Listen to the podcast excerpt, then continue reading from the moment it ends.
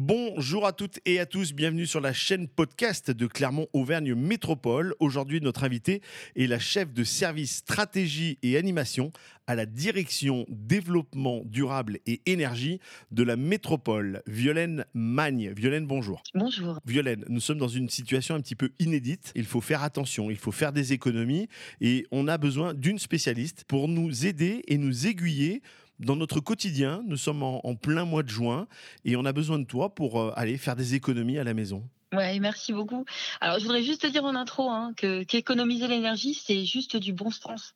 Et moi, ce que je vais vous proposer, c'est des trucs et astuces euh, qu'on va essayer de faire rentrer dans nos habitudes pour le faire sans même y penser.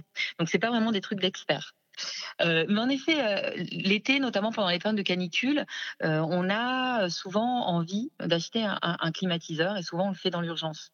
Bon, il faut d'abord savoir que cet appareil consomme énormément. Selon les données de l'A D E M E, donc qui est notre agence de la transition écologique, un climatiseur mobile de classe A et de puissance deux virgule cinq kilowatts, c'est plus de cent trente euros pour un mois d'utilisation. Donc ça fait quand même cher sur notre facture d'électricité.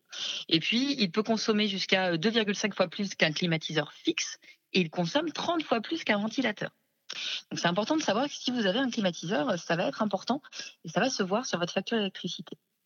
Euh, et, et encore une fois, euh, on donne quelques petites recommandations aussi sur les températures minimum à, à, à programmer sur votre climatiseur. Euh, cette température minimum conseillée, c'est de vingt-six degrés. Et il ne faut jamais dépasser quatre degrés d'écart entre l'intérieur et l'extérieur. Sinon, on risque des chocs thermiques. Donc ça, c'est important parce que quand il fait trente-cinq degrés, il ne faut pas régler la clim sur vingt-cinq ou vingt-deux. Le premier réflexe, c'est de le mettre à seize pour que ça rafraîchisse encore c'est mieux. Ça. C'est ça ? Et c'est la fausse bonne idée. C'est la fausse bonne idée. C'est la fausse bonne idée. À la fois pour les consommations énergétiques, mais à la fois aussi pour sa santé. Et puis, autant que possible, euh, il faut quand même essayer de conserver la fraîcheur avec des gestes simples. Alors, ça ne suffit pas toujours en période de canicule, mais on peut déjà commencer par ça. Donc, c'est vraiment ouvrir les fenêtres euh, la nuit euh, ou le plus tôt possible le matin. Et bien les fermer quand la température monte, et fermer peut-être également les volets, les rideaux si on en a. De l'obscurité dans la maison ?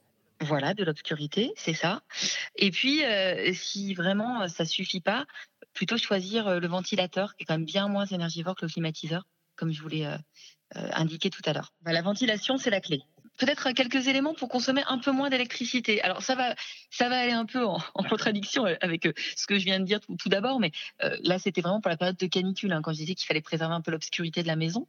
Euh, mais sinon, en règle générale, faut, il faut toujours privilégier la lumière naturelle en ouvrant les volets dès qu'il fait jour. C'est tout bête, hein, mais ça évite quand même euh, d'allumer la lumière euh, dans, dans la cuisine le matin, par exemple. Et puis évidemment, toujours éteindre la lumière quand on quitte la pièce, mais ça on le connaît bien. Euh, ce qu'on connaît peut-être moins, c'est que euh, on a énormément d'appareils électriques dans nos maisons, dans nos appartements, et que la plupart ont des veilles, et que c'est très important, si on le peut, d'éteindre complètement tous ces appareils électriques. Et, et on les éteint jamais. Et on les et éteint souvent, jamais. On les éteint pas. Euh, à minima, on les laisse en veille. Il faut savoir que la veille, hein, euh, si on si on si on les éteint au lieu de les laisser en veille, c'est dix pour cent d'économie d'électricité. Et ça, c'est valable aussi pour l'ordinateur, la télé, la console de jeu et la box. Pour simplifier peut-être un peu l'extinction de tous les appareils et pas passer euh, un par un euh, tous les appareils en revue et les éteindre, on peut imaginer avoir une multiprise à interrupteur pour tout éteindre plus facilement. On n'y on n'y pense pas forcément, mais éteindre tous les appareils qui ne servent à rien quand on part en vacances ou quand on doit euh, se sortir de la maison ou, ou la nuit, c'est, c'est important de le rappeler. Alors si on, on change de pièce, on était un peu là dans notre, dans notre salon, je vous propose qu'on aille dans la cuisine pour voir ce qu'on peut faire comme économie d'énergie également. Alors encore une fois, hein, c'est des choses pas du tout révolutionnaires, euh, toutes bêtes. Euh, le fait de couvrir ses casseroles pour faire bouillir de l'eau, ce qui permet de raccourcir le temps en fait de d'ébullition et puis le temps de cuisson. Euh, ça permet d'économiser vingt-cinq pour cent d'électricité ou de gaz consommé. D'utiliser des, des casseroles euh, adaptées à la, à la taille euh, à la taille des plaques. Et puis si on a des plaques électriques, on peut les couper un petit peu avant la fin de la cuisson parce que on sait qu'il y a un peu d'inertie, donc ça continuera quand même à chauffer et ça permettra d'économiser un petit peu. Quand on fait un gâteau, ben, il ne faut pas trop ouvrir souvent la porte du four pour vérifier la cuisson. Hein. On essaie de, de bien respecter le temps avant de planter le petit couteau pour voir si, si c'est bien cuit. Et puis, on laisse refroidir les plats avant de les mettre au, au, au réfrigérateur. Ça évite comme ça que, que le, le frigo, il est, il est de l'apport de chaud et qu'il doit euh, travailler plus pour pouvoir refroidir euh, ce plat. Une petite astuce, on va dire aménagement déco. Euh, souvent, on fait l'erreur euh, quand on conçoit sa cuisine euh, de mettre des les appareils de froid, typiquement réfrigérateur, congélateur, euh, juste à côté euh, du four. Et ça, c'est pas une très bonne idée. Il faut plutôt mettre cet appareil de froid loin des sources de, de chaleur. Donc, que ce soit le four, mais que ce soit aussi le radiateur ou une fenêtre très exposée au soleil, par exemple. Et tant qu'on parle du réfrigérateur, euh, quelque chose de très important, un peu fastidieux, mais vraiment nécessaire, c'est de prendre le temps de dégivrer régulièrement son congélateur et son réfrigérateur. Et, et petit, tout petit détail, euh, par, euh, également, euh, nettoyer la, la grille arrière du réfrigérateur, c'est, c'est important, c'est intéressant pour qu'il fonctionne mieux également. Euh, et toujours à la cuisine, enfin, si vous avez un lave-vaisselle, c'est bien de privilégier les programmes éco. Euh, alors, on, on, on le sait hein, que c'est bien, mais le, par, par contre, ce qu'on sait peut-être moins, c'est que le mode éco, il consomme jusqu'à quarante-cinq pour cent d'électricité en moins par rapport à un programme intensif. Ça varie selon les modèles. Est-ce que ça lave aussi bien ? C'est ça la question. Oh oui, après le jour où vraiment vous avez des choses très grasses, et cetera, c'est un, lancer un petit programme intensif. Mais que ce soit par défaut, utilisez plutôt le mode éco et puis adaptez si vraiment vous avez de la vaisselle très sale un jour et à ce moment-là, vous, vous partez sur un programme intensif. Ça, c'était pour la cuisine. Alors, si on regarde du côté euh, buanderie, sanitaire, euh, pareil, un petit, un petit conseil aménagement, c'est vraiment capital de vérifier que le ballon d'eau chaude et ses tuyaux Euh, soit isolé du froid. Si vous êtes en maison, si vous avez par exemple un garage et si les, ces équipements-là ils sont dans le garage, il faut vraiment bien vérifier que c'est isolé. Et puis on peut aussi euh, demander à son, à son chauffagiste qui vient vérifier régulièrement euh, son chauffe-eau euh, que la température soit bien réglée entre cinquante-cinq et soixante degrés. C'est pas la peine que ce soit réglé plus haut. Il faut que ce soit réglé au moins cinquante-cinq, sinon il y a des problèmes un peu sanitaires, des risques de légionellose notamment. Mais par contre, à partir de cinquante-cinq, on n'a plus ce problème-là. Et, et c'est pas forcément besoin d'avoir de l'eau beaucoup plus chaude. Au contraire, ça peut même être embêtant parce qu'on peut risquer de se brûler quand on se lave les mains. Et puis enfin, on peut couper hein, son chauffe-eau en cas d'absence prolongée. Vous partez en vacances cet été, vous pouvez le couper sans problème. Ça, c'est, une, ouais, c'est une bonne, un bon réflexe à avoir. On l'a pas forcément. C'est ça. Et alors, une petite astuce, alors vraiment toute bête, mais, euh, mais qui, qui, vaut, euh, qui, qui vaut quand même euh, qu'on, qu'on la retienne. Il faut toujours, quand on a des, vous avez des robinets avec les mitigeurs, toujours remettre le mitigeur en position froide quand on ferme le robinet. Alors pourquoi ? Parce que sinon, chaque fois que vous allez allumer votre mitigeur, s'il est en position chaude, il va tout de suite déclencher votre chauffe-eau, systématiquement. Alors, alors que même peut-être que vous allez juste ouvrir l'eau pour euh, prendre un verre d'eau à boire, donc vous n'avez pas besoin d'eau chaude. Et, et, et si vous le laissez en position chaude, pof, dès que vous allez l'ouvrir, il va appeler le chauffe-eau, il va lui dire « fais-moi de l'eau chaude ». Alors qu'en fait, vous n'avez pas besoin de cette eau chaude. Ça, c'est une belle astuce. Alors, ça ne fait pas des économies d'énergie énormes, mais c'est, c'est non, partie mais, de ces trucs mais, qu'il mais, faut mais comprendre. Répéter, répéter des milliers de fois dans l'année, exactement. C'est très facile à, à, à mettre en place. Exactement. Et toujours dans la buanderie, le lave-linge, c'est un peu comme le lave-vaisselle, il faut privilégier les, les programmes, on va dire, éco. Hein. Euh, il faut savoir, par exemple, qu'un cycle à trente degrés consomme trois fois moins d'énergie qu'un lavage à quatre-vingt-dix. Donc on est bien d'accord, des fois on a besoin d'un lavage à quatre-vingt-dix, mais pas forcément systématiquement. Donc là c'est pareil, savoir doser, savoir se dire bah là est-ce que vraiment les choses sont très sales, est-ce que j'ai vraiment besoin d'être au-delà de trente degrés. Donc toujours se poser la question. Et par ailleurs, bah, si on peut éviter le sèche-linge, c'est bien, on peut pas toujours l'éviter, mais si on peut, c'est bien. Et puis de la même manière, en cuisine comme dans la buanderie, il faut pas hésiter à nettoyer ses appareils, nettoyer les filtres notamment euh, du lave-linge. Et également euh, du lave-vaisselle. Ça, ça permet aussi qu'il fonctionne mieux et voilà, plus longtemps. Ce sont des... les petits conseils qui, qui peuvent nous faciliter la vie et surtout euh, alléger un petit peu le porte-monnaie. Et un conseil à l'achat, hein, on parlait de, on parlait de lave-linge, lave-vaisselle, un petit conseil à l'achat.